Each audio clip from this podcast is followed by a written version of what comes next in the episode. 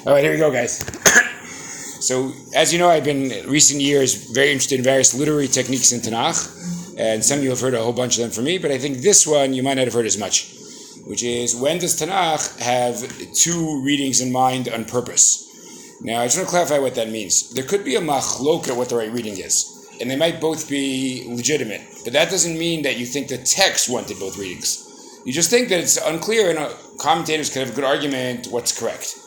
So let's say you're trying to figure out, I don't know, uh, was Shimon and Levi right in wiping out Shechem, or was Yaakov right in criticizing them? So in theory, I could hear both possibilities, meaning someone could say there's one right answer, and let's argue out who's right. We'll use logical arguments, we'll use literary arguments, what the case may be, right? But the second model, which I'm describing now, is what if the Torah purposely leads us in both directions and wants us to feel conflicted? So you might say, Rabbi, that seems a little far fetched. So let's try. What might the Torah do to kind of give Shimon and Levi's argument more prominence?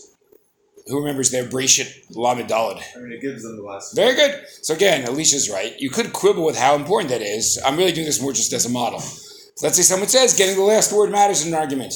So you look at Lamed Daled, Shimon and Levi get the last word. Maybe Tanakh is kind of head, pushing us in the direction of identifying with Shimon and Levi. Okay, what might happen though that would then make you think that maybe Yaakov is right? I mean, uh, all I can think of is Yaakov curses. Uh, exactly. What if the last word turns out to be kind of temporary? Right? It's true in Lamed Daled, the last thing they say is Hakazona Yaset Achotenu. Is it okay that our sister should be treated like a prostitute? But when you skip to Mem Daled, Yaakov on his deathbed does a moral criticism of the violence of Shimon Levi. So maybe there's a certain sense where that's actually the last word. Okay, so you might say Tanakh really wants you to have this kind of conflicted feeling, right? A sense of sympathy with Shimon Levi, and yet a sense of criticism of who they are. So that's what I would mean in terms of the, the dual meaning is intended, right? Obviously, there's machloket in almost every pasuk in Tanakh, but machloket is not the same as an intended dual meaning.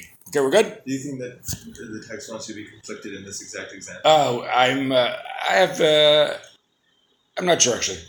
Like I am. I'm more sympathetic to Yaakov, but uh, I guess the question is how much does last word work? Look, if you're curious, Meir Sternberg has a long article where he claims that the count does other things to give a certain sympathy to Shimon Levi. So if you think his other arguments are convincing, then I think there's more to. If you're curious, I will uh, try to get it to you. Okay, so let's see some examples, and like we like to do, let's see if we can create different models of how it would work. Okay, so let's go with the first model. This is the most likely you heard from me. We'll get to more new stuff later. Okay, so Yona Hanavi has a very, very straightforward nevuah. Want to be fastest and most concise nevuah of all time. What is? Let's see how many words it is. Five words. Good five word prophecy. We can all memorize it for life. What is what is Yona's five word prophecy? No, no Sefer Yonah fans here. Od arba'im yom v'ninve nehepachet. In another forty days, you know it. I was trying to do it in English. Ah, that's it. See, Lisa Shmalo is such a bright guy. You got to start reading Hebrew. Okay, are you working on your Hebrew at all there, Narcos? Not anymore. That's it. You've given up on the Hebrew language. I put so much effort into it. No, I don't, I don't believe it. Okay, no, I, I, I do admit that you know language skills are not necessarily the same as other kinds of intelligence. I do admit that, but uh, you're too young to give up on Hebrew. I'm sure I'll try again. Okay, fine. Does Rutgers have a decent Hebrew department? So you haven't even looked into it. Okay, too busy with philosophy and mechanical engineering. Okay, so I guess that could keep you busy, I suppose. okay, so uh, another forty days, and Nineveh will be destroyed. That is the content of this prophecy. Okay, of course, what happens forty days later? Nineveh is not destroyed. So before we even get to dual meanings and purposeful ambiguity, give me a different answer to the following question. Wait, should we now conclude that Yonah's a false prophet? Guys, false prophecy is a pretty serious transgression, right? To mislead people about what the word of God is. He said another 40 days Nineveh will be destroyed, and they're not destroyed. I guess we should, I know, stone Yonah. Yeah. Or the message of prophets could also be that if something doesn't change. Okay, excellent. So Rob Rubik is right. I've worked on this a lot. There might be an implicit condition, an implicit clause in most prophecies. Right? If I say another 40 days Nineveh will be destroyed, you're supposed to hear, assuming you maintain your moral corruption. But if you start to function as a more reasonable, just society, then it doesn't happen anymore.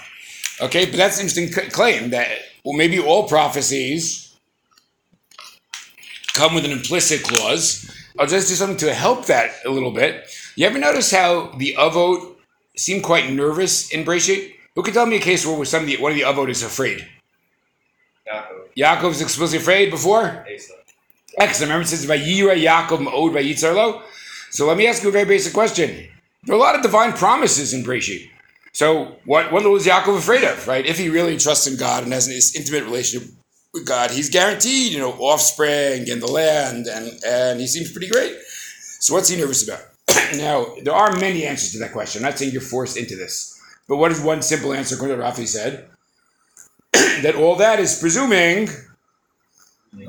he maintains his current mode of behavior. What if he decides, I don't want to be a patriarch anymore, I want to be a mafioso? Like maybe at that point the uh, the guarantee, the promise would cease because there was that clause built in all the time. Kobe. Why is Yosef punished for if he what if he thought that something changed in the jail and so then he tried to get himself out? So the Judas Kobe, I have to admit, one of the midrashim that I struggle with the most in life is that midrash. Which doesn't mean I've answered your question. It just means that it bothers me with, with or without this point. Just to explain what Kobe's saying. Oh, Kobe, you missed it. Two days ago, we had a Chabad rabbi speak. Did you hear? From the east side of Manhattan. No. Uh, Who? A lot of you guys were here. Yeah. What was really cool about it was in, it's so interesting to see his universe. In his universe, there is no distinction between pshat and drash. I like your color out. Not, not one. It was, it was so fast. I'm sorry. I was, I, was, I was explaining to the guys who weren't here. I, I explain, yeah, that was hilarious. Okay, just explain, guys. Like in his mind, uh, here's the whole list. We know what Eshet Potiphar's name was. It's obvious what Eshet Potiphar's name was because there's some obscure medrash where she's named. Okay, in his mind, it is clear that Esav killed Nimrod at the age of 15. Uh, fine. Uh, in his mind, it is clear that what else did he throw in there? Oh yeah, that um, Esav was fighting about the Me'arat Machpelah, and a man named Hushim Ben Dan knocked off his head, and that's why Esav's head is the one thing that is in the Me'arat Machpelah. So I, for the most part, was just going to keep quiet. Why should I make trouble?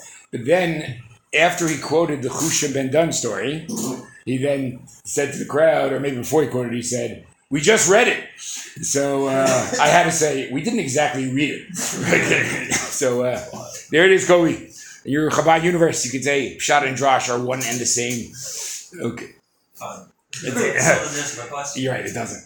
Okay, I, saw- I just I just thought that was entertaining. People should know that. No, it's, it's good. That's one thing. Like you shouldn't only have speakers who like are exactly what you do. Like you, you should hear what another perspective is. You could agree with it. You could strongly disagree with it. But just be exposed to something else in life at some point. Okay, so it, especially for the Barkai guys. Okay, but uh, in any case, um, there is a midrash that faults Yosef for trying to get the butler to get him out of jail. And the sense seems to be that instead of relying on God, it's too much human initiative. And it's a little bit difficult because human initiative seems to be part of Tanakh all over the place. Like, what makes this specific one like a, a lack of belief? So I, I've never really appreciated this midrash, but if anyone ever has a good suggestion, please let me know. But you're right, Kobe. That is that is difficult midrash. Okay, but in any case, so what do we have on the one possibility for Yonah? It's that the 40 day prophecy came with an implicit clause, and therefore Yonah is not a false prophet. We're all good? Okay, but then there's a wonderful Barbanel. The Barbanel says, I have a different reason why Yonah is not a false prophet. Because Od Arbim Yom V'Ninve Nepachet always lent itself to two readings. Because, again, what does Nepach mean if you had the most uh, literal overturned? What if I showed you, now you could say it in theory, but what's even better about the Bible, he shows you in Tanakh it has both meanings. Like when Stone and Amor are destroyed, it does say Kimahapechat. So clearly, what is one kind of overturning? There's an overturning of destruction. There's an overturning of annihilation. So that could be Ninve Nepachet. What if I tell you there's a pasuk in Tanakh, Nehepach libi bikirbi? What is Nehepach libi bikirbi? Clearly, no one's heart is being destroyed there. Okay, no one's heart is being annihilated. Being changed. It's being changed, right? Maybe hafach could be. You could say maybe one of you use one day. One day I know uh, when we should go there. It's the same thing. Uh, I don't know. We'll go with we'll go Chuck. Okay, Chuck's always a good man to go with. Okay, once I Chuck decides that that no, the meaning of life is that no, to study Buddhism. Okay, so uh, it could happen. Okay, so uh, he decides he's gonna he's gonna pursue the four noble truths. become stoic to the vicissitudes of life. Okay, Chuck, any chance? I don't think so. Okay, Should have gone with Eli. I should go Eli. Why he's interested in being stoic? Okay. I'm reading Buddhist book. Well, Eli, are you uh, attracted to Buddhism? Yes. Okay. Mark, Uh, I've been reading some stuff about it. yeah, what, what are you reading? Uh, I just finished the book The Dharma Bums by Jack Kerouac. Wow. And uh, I'm also reading got me a uh, Letters to Buddhist Journal. Okay. Mark, I didn't realize you're doing such serious reading in your spare time. That's exciting. Okay. It's all day. Really? Yeah. What, what else are you pursuing now besides Buddhism? Um, uh, Was it eight or nine? It's a little concerning at some point. I read some fantasy book. I finished like three days, like eight pages book. It's like, Okay. It got so bad. Uh, wait, are you, are you a big fantasy fan? A little bit. Well, let's see how extreme you are. Have you tried The Wheel of Time? No. Okay, you know what I'm talking about, right? Don't. Oh, okay. It's like this 14 page series that goes on for endless. Uh, my son told me something hilarious, which I realized, wow, I'll never read it. So, you know, books like 5, 6, and 7 are a little slow, but then it gets better again in 8. That's not very comforting. Right? When you hear that, you do not want to read the series. okay, so then, in any case, so what might I say about Chuck? Huafach liot ishacher. That would be appropriate verb in Hebrew. So then what's obvious? What's the other meaning of Odar B'yom v'nidve nepachet? In another 40 days, Nineveh will change. They'll overturn their character, and therefore nothing has to happen. They're not So- the same word. Oh, very good. So if your Barbanel is right, so the prophecy originally was purposely ambiguous. But what I like about it even more is there is a correct pshat. But what's the correct pshat? Unclear at the time. I mean, the people determine which road the prophecy goes on in the end. If Nineveh doesn't turn it around, Nepachet means destruction. If Nineveh turns it around, then Nepachet means they're, they're just a different people. Yeah. So what we just said is like the No, the clause. Evan, see why it's not the same as the clause? Okay, let's let's clarify that. I'm, as I'm glad, in case anyone else is missing it also. What does the clause mean? Nepachet has one meaning. What does Nepachet mean? Destruction. Why aren't they destroyed? Because I'm supposed to hear a clause, not about the word Nepachet. There's a clause that says that first sense is only true If you should stay. if they stay the way they are. But there's another sense that says they could change, and then the clause doesn't apply. But I'm not rereading the word ne'apachet. That's why it's not the same as a dual meaning. Okay, I know it's a little subtle distinction. Yeah. But I'm not saying the word ne'apachet itself has both meanings. Okay, yeah. Slight tangent of a question. Sure. Does the fact that Nevuah can be ambiguous prove that free will exists? So the truth is, interesting you say that because it, it does. I don't know if it's a proof, but I think it does open the possibility of giving more weight to human action. Uh, again, although I will say the ambiguity might not be for the character in the story to act. It could be ambiguity for the reader, in which case a little different. Right? When instead of the six nights right, we'll, we'll use that again in one second. For example, let's say let's say the Shimon Levi argument is actually true, that there's a weight going both directions, but that doesn't do anything for like the actions of Shimon and Levi right, in terms of their free will. It's just that It just says the reader is meant to be conflicted. Yeah. But in this case of Yonah, at least, if you take it as like a historical documentation, then could wouldn't it be more so like it like for the actions of the people? Meaning he said he had the statement, and they could have chosen to say like, okay, we could either we will be overturned or we will change. Okay. Why, why, is that a problem? Meaning you said it doesn't necessarily have to do like on the free will point. No. Here I'm saying it is giving. Here it is giving the baton to the people. I was contrasting this with the Shimon Levi example. Okay. Now, let me do another one where it's not giving the, the baton to the people. Okay, this is really cool, guys. I just want to give credit. You guys know I'm a big fan of Yoni Grossman on Tanakh. So he has two articles, which a lot of this is based on. I think he does a really great job. Okay, this is a great one because no one knows this one. Let's go to Bamidbar Yud Aleph. He claims that sometimes Tanakh sets us up with one expectation only to undermine. So in here, I- I- it's a different model, guys. Because notice here, it's not that there are two readings. It's that there's like a false start, like you fake right and go left. Okay, so uh, this is like the uh, what do they call it? The play action pass. Is that what they call it? Yeah, this is like the play action pass of Tanakh. Okay, okay, here we go. So in Bam Midbar Yud Aleph, I guess you guys have Tanakh. Just bear with me. Okay, we are interested. Are you, are you still a Patriots fan? Yeah. All right, that's good. Loyalty is good. That's very important being a fan. Yeah. No, think about it. Let's say, what's the true test of loyalty? The Patriots win the Super Bowl every year. It's easy to be a fan. They have to go like four and thirteen for a test of loyalty. True loyalty to Jets. Sure, ask, yeah, ask, ask a Jets fan what life is like. Okay. I was very lucky to be born in the golden age of the best sports city of all time. Still the best sports. I- I'll tell you just one quick story. That guys, we'll go back to Tanakh here. So our second son really looked out. Okay, so you know I like sports, so it got passed on to my kids. So our oldest son, when he was younger, had one of those, you know, you know, guys, the backyard games, backyard basketball. So he had backyard basketball. At which time the best player was Kevin Garnett, and he was on the Minnesota Timberwolves. So my oldest son, at the age of four, decided he's a Minnesota sports fan. Okay. Then his younger brother comes along, who's two years younger. So in classic older brother fashion, he says to him, "Listen, Mordecai, you can't be a fan of the same teams I am. Get your own city." Okay. So Mordecai says, "Okay, I'll go with Boston." Okay. Then about 15 years later, it turns out my oldest son has never experienced the championship, and our second son has experienced the championship in all four major sports. Okay. So there you go, guys. Be, be careful with that older brother stuff. Okay.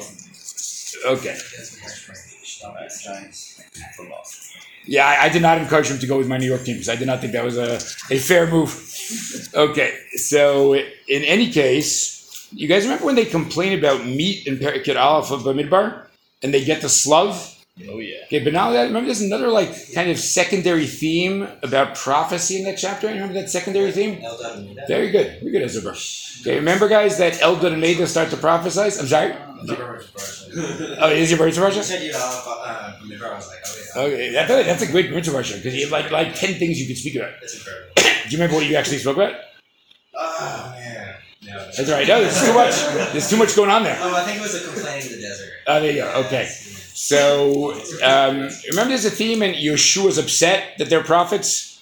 And what does Moshe say? Very beautiful pasuk.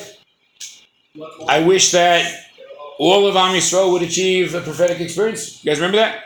Okay, so let's just follow the word ruach in that section. Okay, so here we go. So it says, uh, no, first there's Shivim Zakanim, right? Vayevid Hashem banan v'deber alav vayetzel min haruach asher alav. God dispenses, as it were, His ruach. Vayitain al shivim ish haskinim vahi kinoach aliyim haruach v'yanabu v'lo yosafu. Okay, this is a great example, guys. We should your English translation is going to just mess you up in life. So, if you were to write the translation in that puzzle, guys, how do you translate ruach? Probably spirit and not wind. Why not wind? Because what's it really about? It's about achieving prophecy. Wouldn't that be more about the prophetic spirit more than wind conditions? Right? So we agree that so ruach could be wind, ruach could be spirit. I think we can all agree in that pasuk. It's the prophetic spirit. okay, then the pasuk continues. Vayishar, as as Ezra said, Vayishru shnei Hashem b'machane, Hashem echad eldad v'shem sheni meidad, v'tanach alehem, what rests upon them? Ah, guys, he knows it by heart. Very exciting. Okay, haruach. Once again, what ruach? Not the wind, right? We don't care about how windy it is for Eldad and Medad, right? They again have prophetic spirit. Okay, and Yehoshua complains.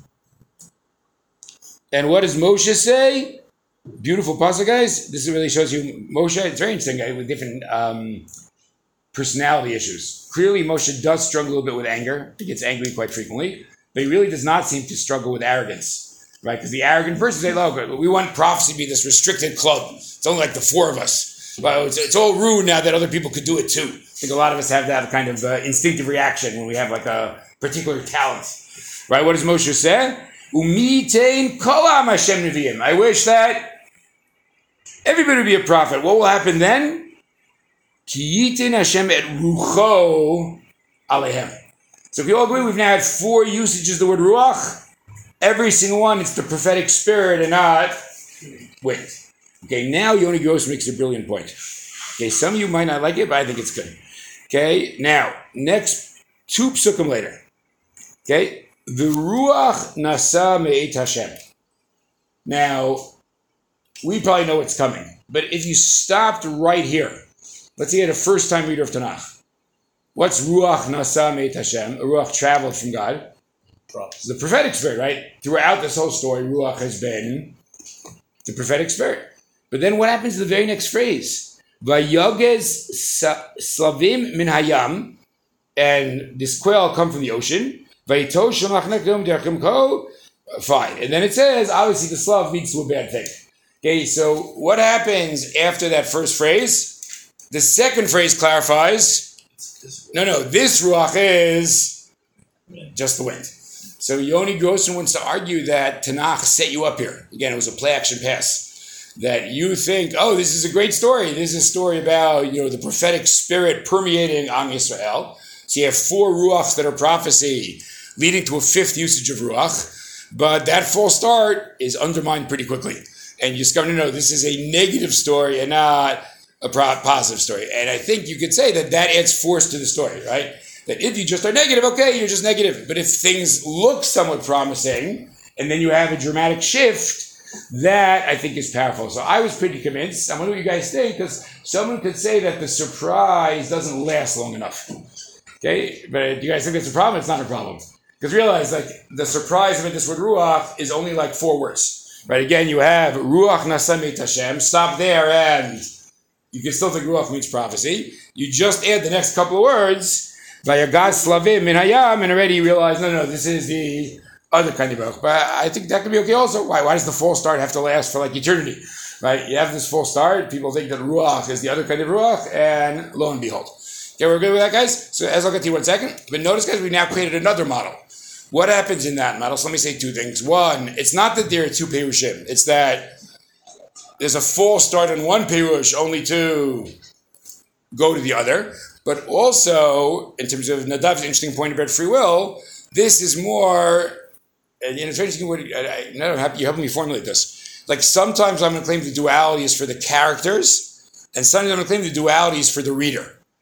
Right, so as Gideon said, I'd like to argue in the Nineveh example, the duality is for the characters. The people of Nineveh could realize we actually could shape the meaning of Nineveh Nepacha. It's in our hands to shape the meaning. Whereas I'm not arguing that here at all. I'm not saying, oh, had Am Yisrael done something different right now, Ruach would have then meant prophecy. I'm saying it was locked in already, but uh, Tanakh wants to affect the reader. Reader, you think it's prophecy? That is not what's going on. Ezra. So, just clarifying, so you read it as wind the whole time? No. Okay. Interesting. Thank you, Ezra. Ezra, make sure I, I don't gloss anything over. The first four readings, you- you're very interested in what you just said. So maybe I should reread everything. Right. But if you look at the context, the first four readings are obviously Yeah. spirit. Right. But that doesn't change. It's more like there was a full this is the start. Yeah. Okay. Okay, one more thing, guys. Okay, I'm sorry, Alicia. You know, I'm extremely fond of you. But you read an English translation, and there's no fault in this. They're right. What will they? I, I bet every English translation in the world does this. What will you have here? Spirit, spirit, spirit, spirit, wind. Right? That's what's going to happen. And they're correct. But even though they're correct, what is the reader totally unaware of? That's the same word, right? You will never know that ruach was used, and if you think that's literary significant, you're totally missing that, guys. So I cannot emphasize this enough. Okay, I admit, guys, life is difficult. Sometimes you want English translations. How about I'll, I'll make one plea? Okay, easily we'll go with a limited plea. How about just Chumash? Everyone in the room is pretty smart, has somewhat decent Hebrew skills. How about we just say Chumash has to be right in the original? Right? Well, that's not. I don't think I'm making such a demand. You could read, I know, not that it's in English. You could read your Minchas Chinuch in English. You could read all your Neo Hasidic Svarim in English. Right? You- Ah, Kobe, go out. You could read the Tanya in English. I'm okay with that. Not really the time. Okay. There you go. Wait, because because it's hard to understand it because it's against the original. Oh, there you go. See, Kobe. in Binghamton, Yeah.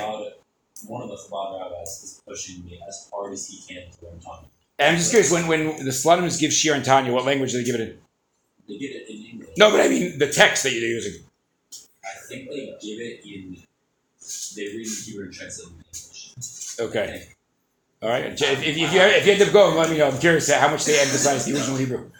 Yeah, because, but I think Chumash, you guys have enough skills. You should be doing Hebrew. And this is a good example why it matters. Yeah, get in. So what is the significance of using the same word though? Why does it like? I understand that it used the same word four times and It's just, it's just more dramatic. Yeah, doesn't it set up? It's, it sets up a transition. Exactly. the fall of the Slav. Right. Well, a well lot said, harder. Alicia. Well said, Alicia. But Right. If it was a different word, right, you you wouldn't have that fall. It's the precisely the expectation that's set up. Oh, ruach, this is great. More prophetic experience. got it. Maybe even Talavan Michelle. Right. Bum, bum, bum. Right. At least you understand the world. Okay, so I may I might make fun of him about Hebrew reading, but he's very understanding fellow. Okay, Nadav, you good? I was gonna ask the same. But do you, do you understand the answer? Yeah. Okay, terrific. Rav, is the truck on all the ruachs the same? I, I, I will, you can check it out after the run, okay? But maybe it off. Would that would that affect it so much? It would affect the fall because the people hearing it, they, they heard it in the same tune, the same tune. They're ready for the same Okay, thing. interesting. For the same thing, and then the fall hits the Okay, so let's go back to the first category. Okay, again, what was my first category? Where the character in Tanakh itself is given two options. so in Sefer Breshit, Rivka is upset about her difficult pregnancy.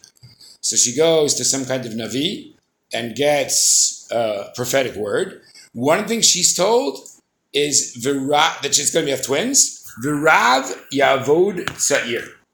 Rav, the older one, Yavod Sa'ir. So what do you guys think is the simplest reading? Oldest one. The oldest will serve the youngest. Okay?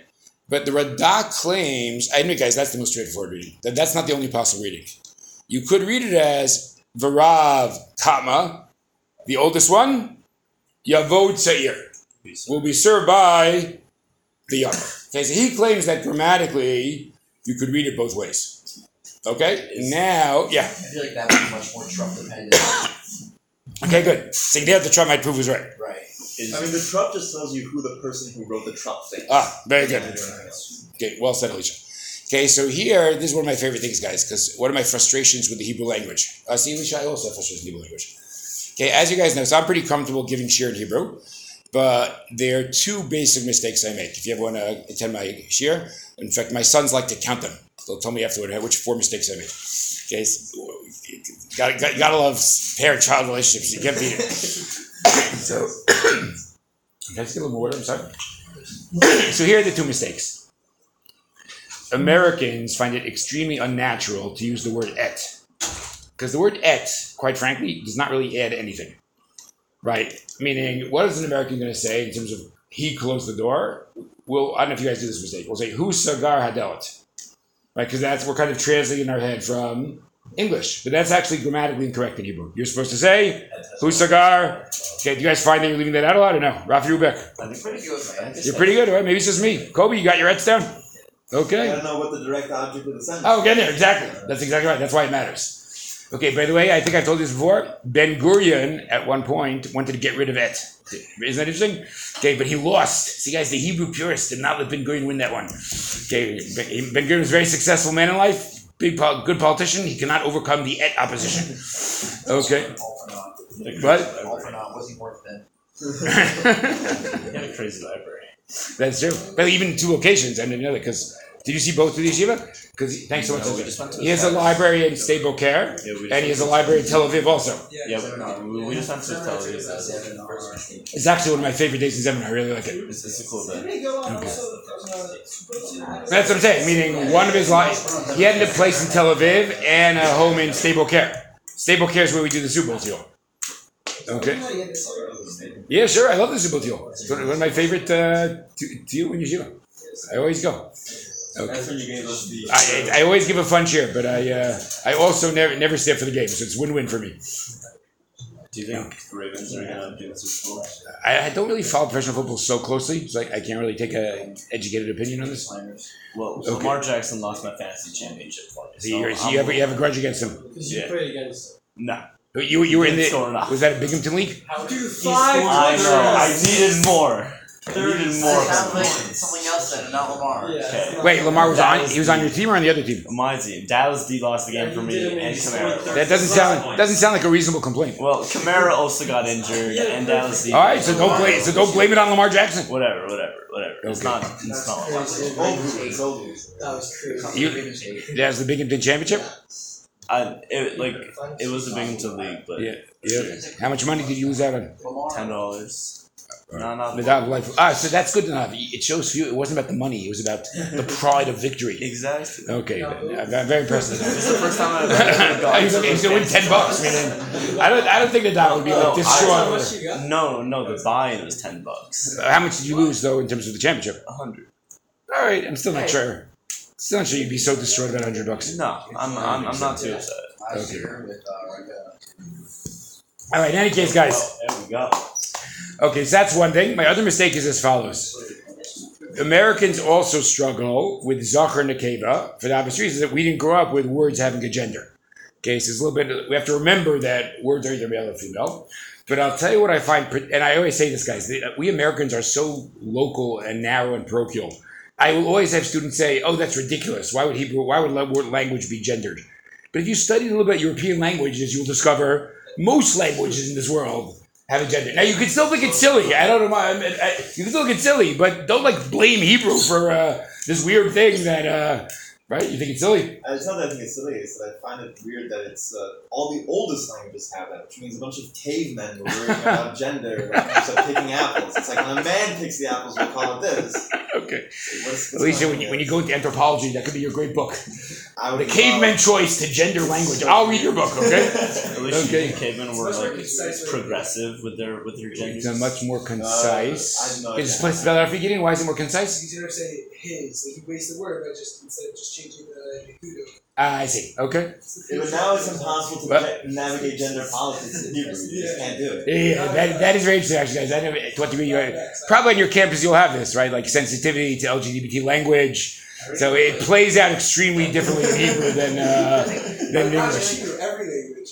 Oh, that's it. You're right. You're saying the French have the same issue. Yeah, but Hebrew have this whole thing. Yeah, how- how do you say Latino z- Oh, that's interesting. there's So wait, so how do French liberals deal with this? How do you say Spanish is Z-Zem in Hebrew?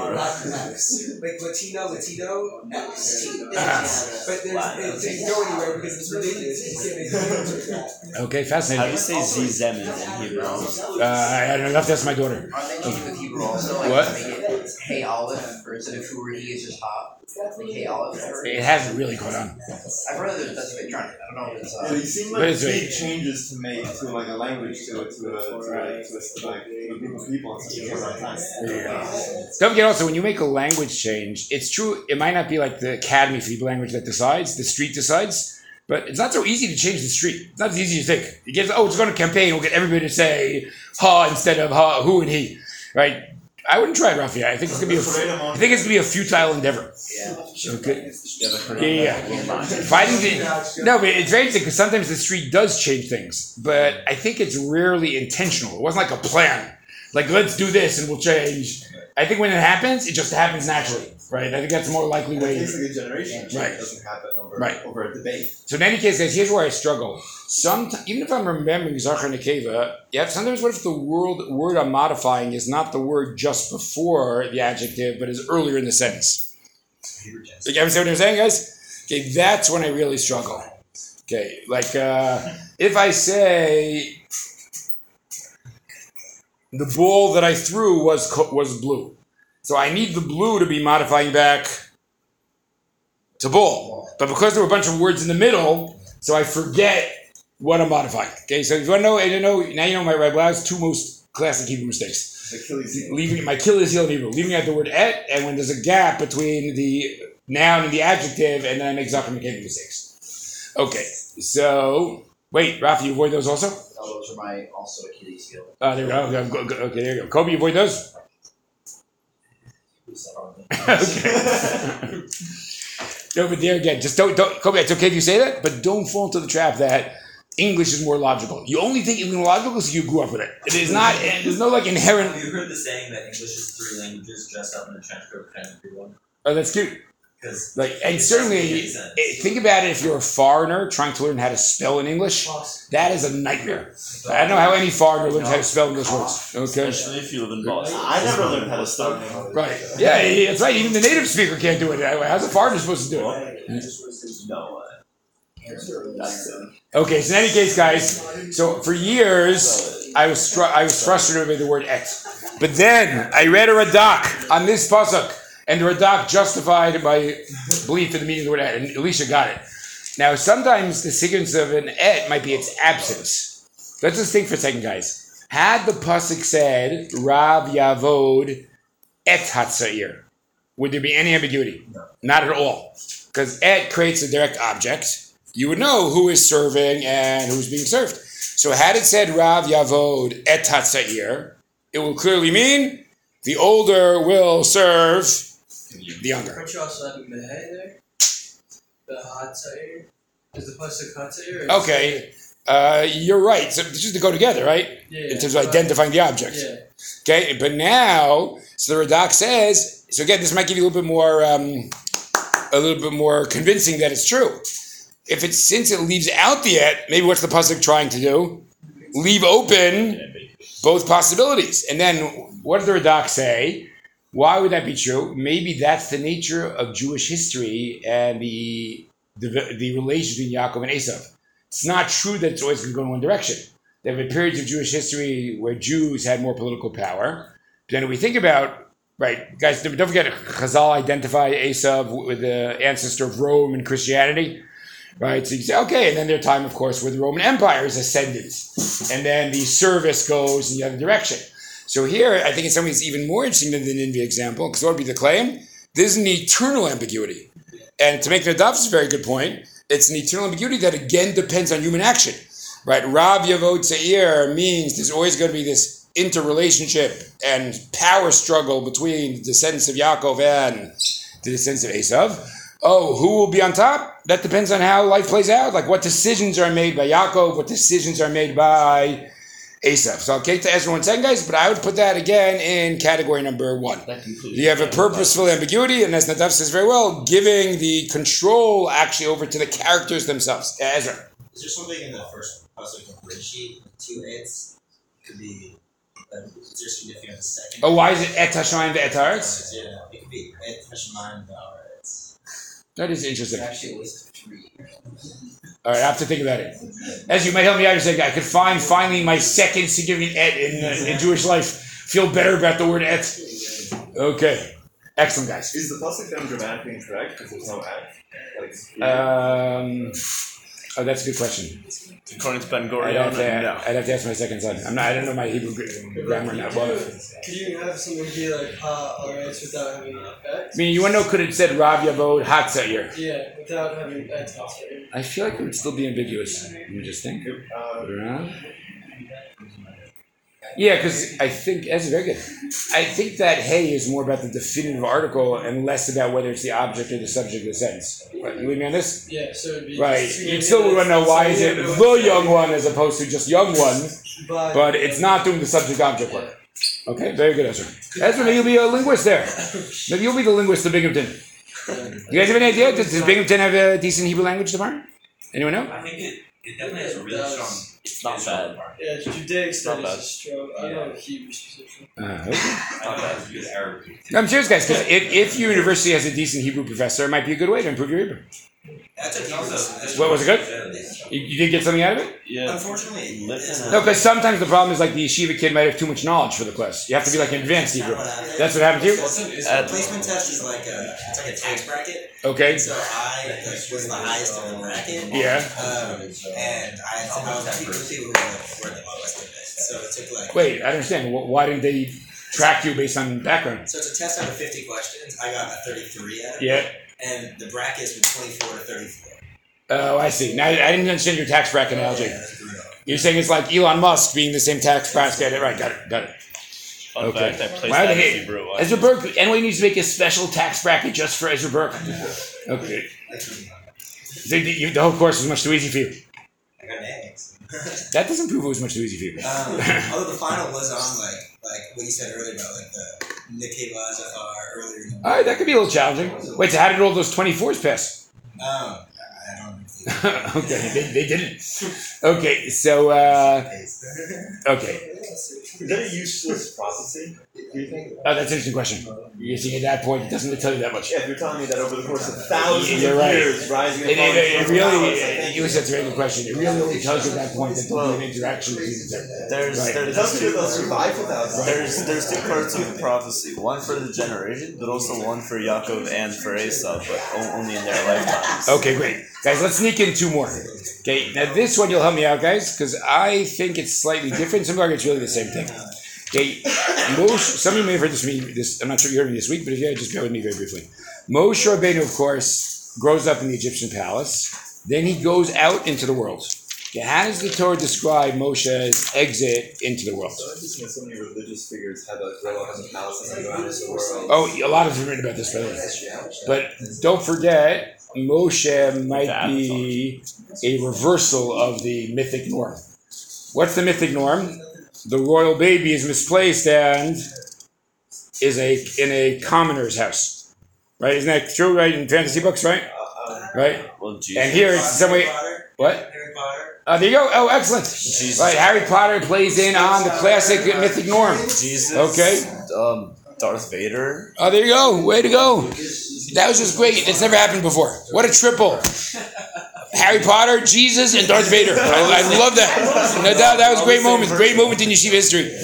Okay? Wouldn't you guys agree that Moshe is the opposite?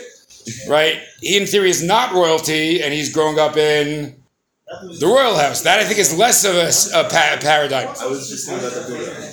What? And, like, What, Ezra, what do you Anakin think? Was, An- Anakin was a commoner working in in, in, in like the pottery thing. Kind of Luke was more. Isn't even exactly. Exactly. He is Jesus. thinking of the Buddha. Darth Vader is Jesus. Anakin Skywalker is Jesus similar Christ. story to Moshe. Right, although the Buddha actually belonged in the house. Right? It wasn't like uh, Lucas got it. some I mean, as far as I'm concerned, Moshe belonged in the Fine, fine, fine, fine, fine, fine. Okay, so in any case, guys, here, here's what They're both Jesus. it says.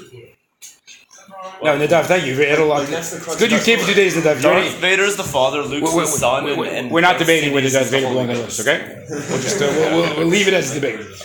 Okay, so what does Moshe do? So here we go, guys. It says, "Vayigdal Moshe." Vayibay Mimim Vayigdal Moshe gets older. Vayitzei El Achav. Okay, now if you finish the pasuk, it seems like there's no ambiguity. Vayar besivlotam, vayar ish mitzri makeh me'achav.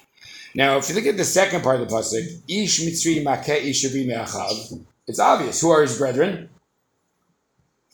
The Jews. Okay, no brainer at the end of the pasuk. What about in the beginning of the pasuk when it says ve'isei elachav? So almost every commentator says it's the Jews. Right? That's who he's going out to see. Believe it or not, guys, if you look at the Ibn Ezra there, the Ibn Ezra says it's the Egyptians. Okay. No, couldn't Moshe? Ah, no. So Yael Ziegler has a great article where she wants to argue that Moshe's identity is unclear at this point.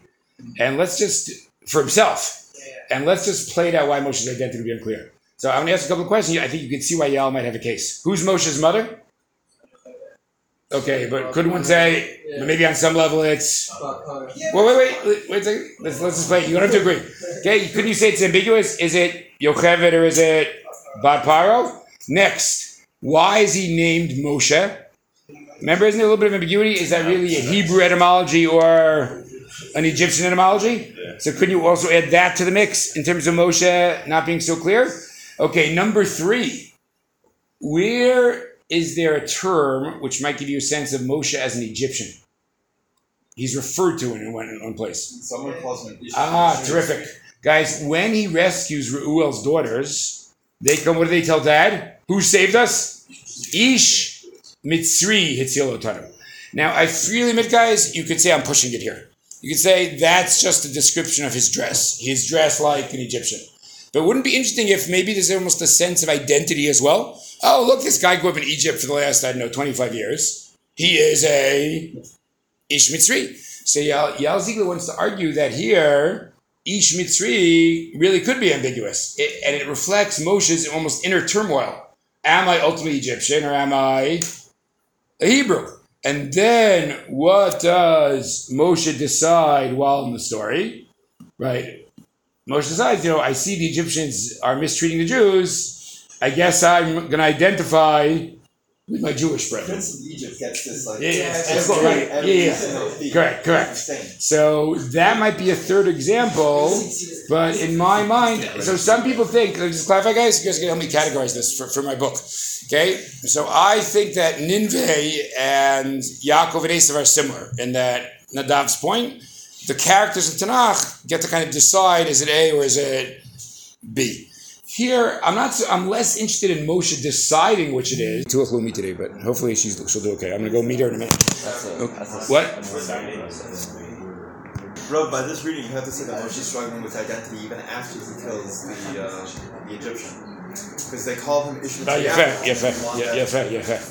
Eli, I think I was basing myself on the Prince of Egypt, but I was reading Parashat today and I noticed that, like, it says in the Pasuk that Pasuk that You got that I always assumed that Moshe still had no idea about his Jewish identity, but then it says that like his mom basically took care of him as a baby, and then only when was older he was But more than that, it says he was like a son to her. Right.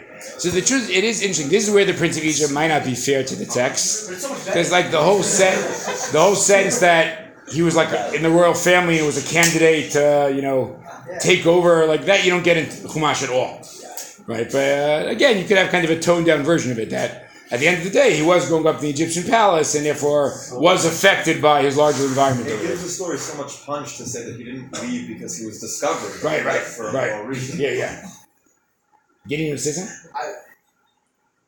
How like it seems like the question wouldn't even arise this case of ambiguity between these three cases because it says like Daka says that he was like a son. So Okay, no, I agree. But like, guys, it's an important point also. If I have seven examples and you think one of them is bad, that's great. Okay, maybe only six are true. You could make the Gideon claim. You could claim we're not meant to see any ambiguity here, and Moshe just gets this great Hebrew upbringing thanks to his mom and doesn't really ever identify with the Egyptians. You could say that. I'm okay with that. I don't resist. No, no, I mean, it's legitimate. It's legitimate. In, in the text, there's evidence to show that Moshe had a very intense relationship with the Jews even as he was being brought up. Well, no, because probably we don't really know much between him being basically between him being discovered and the three stories of his heroism. We don't really know anything. So, but it says that he was like a son to. Uh, let's, let's look at that pasuk exactly. Yeah, it's your feather. Okay, Gideon, good. you- How do you remember that, Gideon? That was very good. Should I make her say Oh, oh that's right. You guys can all think about it this week when you listen to the show. Think about it, guys. That's your mission for this week's Shabbos. Okay, when you're hearing the Ba'al Korei, ask yourself: Does Moshe have any Egyptian identity in the psukim? How would you not? Oh, you're right, actually. By dal al yed b'tviel lebat paro. By no, no, the opposite. Oh, Oh my God, Oh my Gideon! God. Wow, what a day! Good day for me. Right? Oh, there you go. the Prince of what just happened. Tila Laban is said about Uh, Bat Paro, not about Yocheved. the Wow. had this down. That is just great. They really learned Gotta that pay more stuff. attention, man. Oh my God. Now I'm excited. Get in. Next time I give this year, I'm going to quote that. Whoa. what, what a move. You gotta love it when the when the killer argument against you reverses into the killer argument for you. That doesn't happen in life so much. Wait, but couldn't you still argue that that like it releases the ambiguity of it? I guess it could add to it because he ultimately comes back to the other side. well, he clearly had to have some of the other side. 'cause He ends up on the other side, right? That had come from somewhere. Yeah. Yeah. Where? You got hot Well, again, it- it- his mother. it- his mother is involved, right? Remember that they're looking for a wet nurse, and Miriam arranges for Yocheved to be the person. Right? It's So it, sure, it doesn't say Vatila Lebein, but clearly Yocheved had interaction with him. It's also Well, possible then, that a pampered prince, when they see uh, the the barbarism that fills Right. their kingdom, is very distraught and they freak out. That's Okay. very possible. All right, guys, we do one more. So it's- hopefully, I've convinced you all that Tanakh really does this. Okay, here's the last one.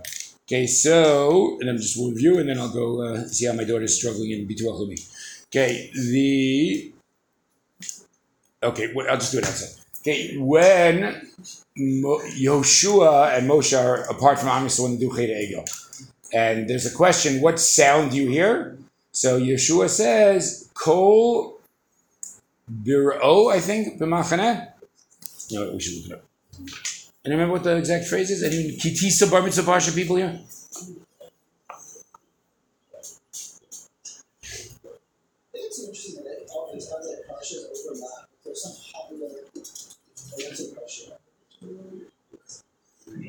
of pressure. Sorry, It should be distributed. Remember the, the birthday paradox. Yeah, I wonder. I wonder if there is like a weird distribution. No, maybe there's like weeks, like winter break weeks or something like that. where they choose to do like Okay, here we go, guys. By Vayishma Yehoshua, Yehoshua hears at kolam bireo, reish ayin hey.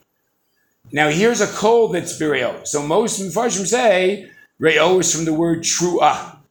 What does he hear? Some kind of shofar blast, as it were. Kol om biro. But I think you guys are going to get this right away.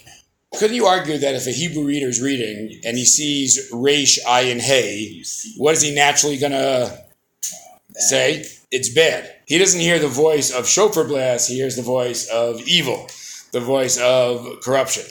Now here, Yoni makes a great point. If you, I I would be convinced even without any support. What if I look at that broader perek and I see that the word ra appears again and again? And you might Right. So if you look at guys, you'll see the word Ra appears like four times. Okay, so wouldn't you then say, uh, even Vayinachem Hashem, Al Hara'ah, Asher Diber Lasot Lamo. Okay, uh, before that, right, again, I'm not going to go through it right now. Is it all Ra'ah or Ra? Because if it's Ra'ah, then you can still think it's true. Didn't you? Okay, so take a look. Our, uh, let me find one more. Ataya data ta'am ki barahu. Oh, you think that's also not parallel? Yeah. Oh, interesting. Okay. But in any case, couldn't you say here also? But again, that doesn't mean I displace the, per- the earlier meaning. Isn't that what good writing sometimes does? You pick a word that can simultaneously convey both. What is Yehoshua here? He hears shofar blast, but on a deeper level, he hears corruption. So again, now guys, you'll tell me that's the same category. Guys, why is that not purposeful ambiguity? Because what am I arguing there? Not that it's ambiguous, but rather it's both, It's both, right? Ambiguous is saying the Torah purposely wants you to debate: is it A or is it B? Here, I'm arguing that no, it is both A and B. So, in terms of the sophistication of biblical writing, guys, I think we've done a good job today. We have seen three categories. Category one is what I call purposeful ambiguity. The, we're not. There's no definitive answer at this point. What ninvei nepachet means. There's no definitive answer. What Rav Yavod Seir means. Then we have category two, the play action pass, the false start. Right, where again, there's one meaning, but we were misled. You'd think Ruach is prophecy. Here comes the smash. Ruach is the wind bringing the quail. Now we have category three, right? Category is there's an intended dual meaning, but it's no false start, nor is there any ambiguity. It's just that a careful reader will see the word ra'o and say, I hear the shofar blast, and I also hear the evil. All right, any comments or questions? All right, guys, a pleasure learning with all of you. Everyone should have a great morning. Enjoy the best part of Israel.